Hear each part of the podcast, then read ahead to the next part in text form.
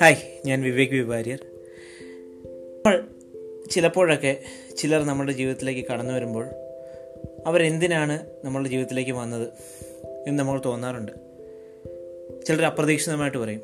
പണ്ട് ഒരു കവി പറഞ്ഞതുപോലെ നമ്മളുടെ ജീവിതം എന്ന് പറയുന്നത് ഒരു ട്രെയിൻ യാത്ര പോലെയാണ്.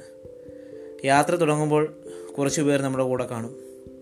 യാത്രക്കിടയിൽ വെച്ച് പലരും നമ്മുടെ കൂടെ കയറും. അവരവരുടെ സ്റ്റോപ്പുകൾ എത്തുമ്പോൾ ചിലപ്പോൾ ചിലർ നമ്മളോട് അപരിചിതരായിട്ടിരിക്കും. ചിലർ നമ്മളോട് കൂടുതൽ നന്നായിട്ട് മിണ്ടും. ചിലർ നമ്മളോട് കൂടുതൽ അടുത്തിടപഴകും. ചിലർ നമുക്ക് വേണ്ട സഹായങ്ങൾ നൽകും. ചിലർ നമുക്ക് ഭക്ഷണം തരും. ചിലർ നമുക്ക് സാമ്പത്തികം തരും. അത് കഴിഞ്ഞിട്ട് എല്ലാവരും അവരവരുടേതായ സ്റ്റോപ്പുകൾ എത്തുമ്പോൾ അവർ ഇറങ്ങി വെളിയിലോട്ട് പോകും. പിന്നെ അവരെ നമുക്ക് കാണുവാൻ സാധിച്ചെന്ന് വരുന്നില്ല പക്ഷേ നമ്മളുടെ സ്റ്റേഷൻ ഏതാണോ നമ്മളുടെ സ്റ്റോപ്പ് ആ അത് എത്തുന്നവരെ നമ്മളുടെ യാത്ര നമ്മൾ തുടർന്നുകൊണ്ടേയിരിക്കും. ചിലർ നമ്മുടെ ജീവിത അവസാനം വരെ അല്ലെങ്കിൽ ആ യാത്ര തീരുന്നിടം വരെ കാണാം.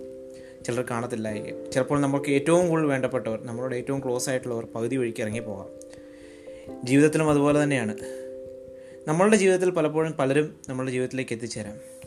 ചിലപ്പോൾ നമുക്ക് തന്നെ മനസ്സിലാവില്ല എന്തിനാണ് അവർ നമ്മളുടെ ജീവിതത്തിലേക്ക് വന്നത്.